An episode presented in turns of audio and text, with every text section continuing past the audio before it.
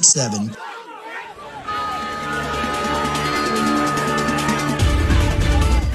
Good afternoon. Welcome to the Fontanelle Final Bell here on the Rural Radio Network. I'm Susan Littlefield.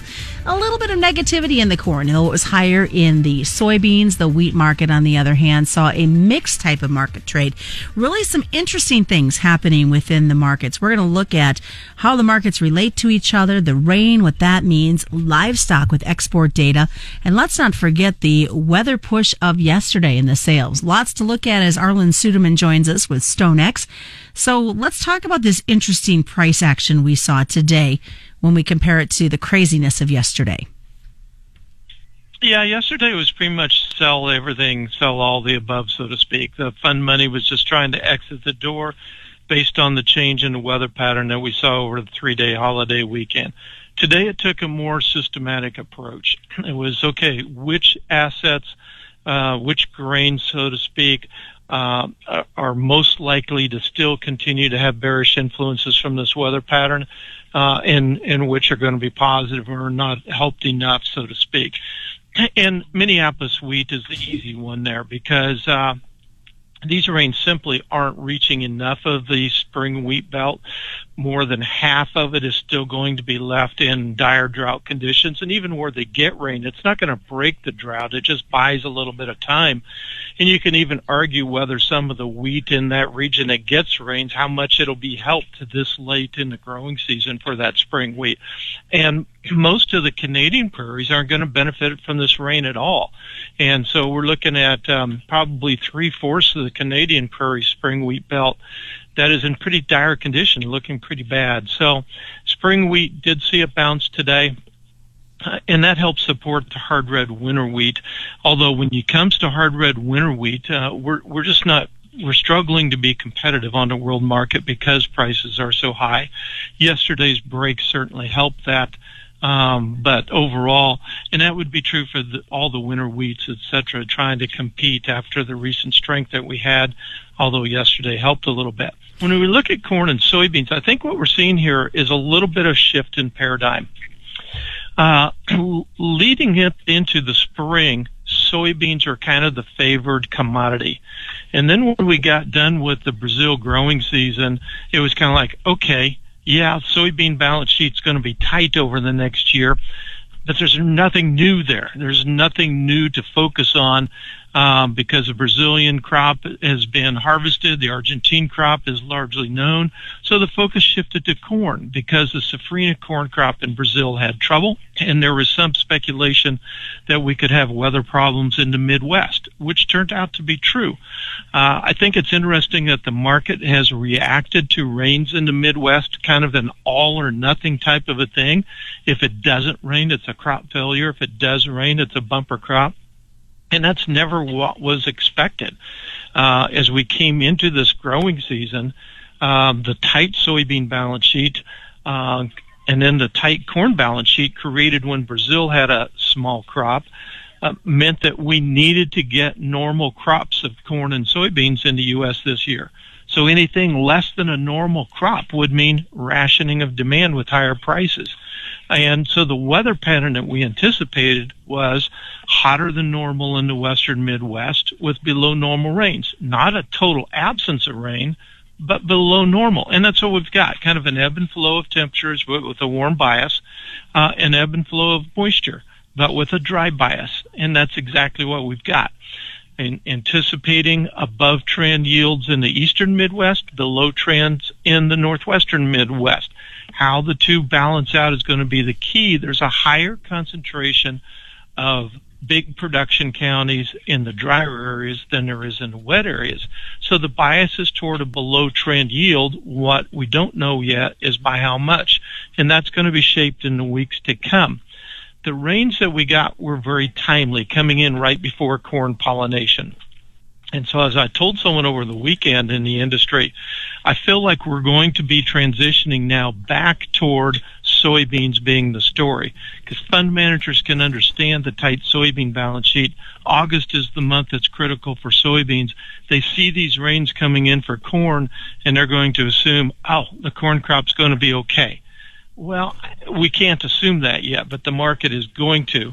And um, so we saw corn going down today, soybeans going up, and I think part of it is also export demand for corn is starting to slow with China. They're back. They have some port congestion slowing things down. They had a low quality wheat harvest, so they're feeding a lot more wheat now.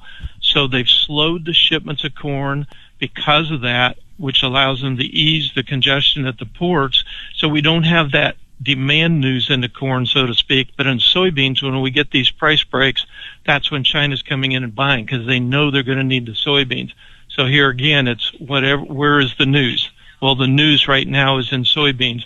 And so it's a shift in the paradigm a little bit, favoring spring wheat, favoring soybeans, um, but with corn kind of taking second fiddle for a while. I find it interesting though how these markets all kind of relate and intertwine with each other. Whereas in the past it used to be corn and wheat kind of buddied up, but now there's just kind of an overall mixture. Yeah, you're right. And a lot of it has to do with money flow. And, uh, you know, remember we talked back in February when uh, uh, the CME group came out with saying they were going to raise position limits by 60 to 80 percent, depending on the commodity, on March 15th. And we said with the money-rich environment we're in, the expanded position limits, we're going to see this money really create big price swings in both directions for these markets. And we've seen that, and it's ebbed and flowed together. It's all of them kind of going in a bunch together. All right. Well, stick around, folks. We got a lot more come up. We'll talk a little bit more about this weather, and then we'll switch gears to look at what's been happening on the livestock side of it as we got that export data for the month of May. How much pressure is this all going to put into the market trade? More is coming up on this Wednesday. It's the Fontanelle Final Bell on the Rural Radio Network.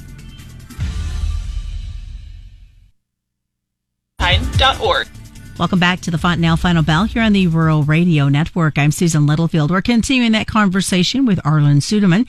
Arlan again is with StoneX. Well, we were talking kind of all the, the weather push that we saw in the sales of yesterday, how the markets are kind of intertwining amongst themselves. But rain at this point, it seems like we were talking earlier that depending on how direction Elsa went would see how the rains hit the Midwest. And we're obviously starting to see maybe some of that taking place uh, today and into the weekend. But having said all that, are we putting too many eggs in one basket on this rain to this point? Yeah, and you mentioned Elsa, and that's something uh, we were talking about late last week. And Elsa did come in and strengthen more than anticipated, and that as a result, strengthened the high pressure that was in the northeast United States up into the Hudson Bay area. And so then you have a high in the northeast, and you have this big dominant high in the Pacific Northwest that's been bringing them record heat. And so what you have in the middle, you create a low pressure area, kind of an upper level low pressure area. And that sucked the moisture from the Gulf right on in there, given these scattered convective thunderstorms that develop in the afternoons in that area. These are difficult to kind of predict how they're going to move around and where they're going to dump rains and how much rain. Um, but it certainly did move the forecast wetter over the three day holiday weekend, and we've seen that play out. Now, I, in today's midday commentary that I sent out to customers, I had two graphics in there. One graphic was rainfall that we received over the last seven days for the Midwest. And generally it showed in that northwest, dry northwestern area. We'd had rains varying. Yeah, you get these really local areas where under a thunderstorm where you may get three or four inches, but generally the high end was 1.4 to 1.5 inches, and then you had broad areas that got maybe a half inch or less. And then next to it, I put a graphic from the National Weather Service. They've got a website where where it shows predicted evapotranspiration or evaporation rates over the next week. And it showed that evaporation rates over that area of the Midwest are going to be generally 1.4 up to 1.6 to 1.7 inches over the next week. So to this point, we've had essentially matching evapotranspiration rates or less. So we've got less than an inch, excuse me, less than a week's worth of rain out of the system so far.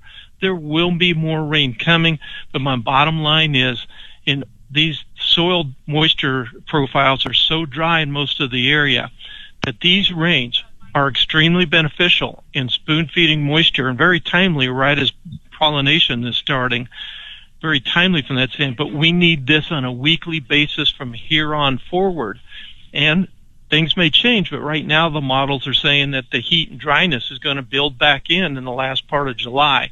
And that's what's concerning to me that it's going to prove to be a drag for those yields and pull down our national average yield as well for both corn and soybeans. Which we know that the pressure is there, especially after the, the frost that we talked about in, in Brazil and the fact that um, we need the beans, we need the corn to meet that global demand. Yeah, absolutely. And uh, we did lower our production estimate for Brazil to 87.9 million metric tons, down from 89.7 the previous month. USDA is still about 10 million metric tons above that, a little over 10 million metric tons, or over 400 million bushels above that. We did see, as we go over to the livestock side, you did look at some export numbers that came out for the month of May, made for some interesting uh, discussion for this livestock trade. Yeah, it really did. You remember the extremely high product prices we saw this spring. Well, now we know why. First of all, restaurants here in the United States are opening at various levels to various states. So we're having to refill that supply pipeline for food services. But export demand was strong.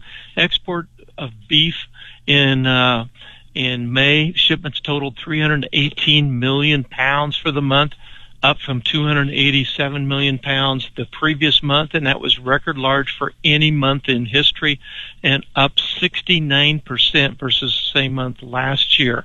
So very very strong. And when we look at pork our pork exports came to 688 million pounds. That was just below the record set in March of 729 million metric pounds. So not quite a record, but just below record levels, um, and uh, very strong overall. So now we can understand why those product prices were so strong with a strong domestic demand and export demand.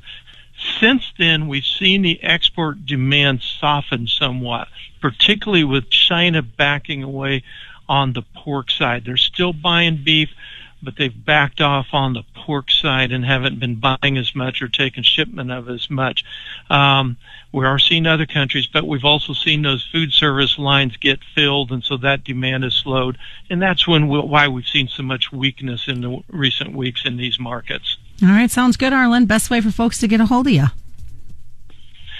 At stonex.com. Over on Twitter, my handle is Arlan, A R L A N F F 101. And that is the Fontanelle Final Bell. Just a reminder commodity futures and options involve substantial risk of loss and are not suitable to all investors. The Fontanelle Final Bell being brought to you by Fontanelle Hybrids and all your local dealers on the Rural Radio Network.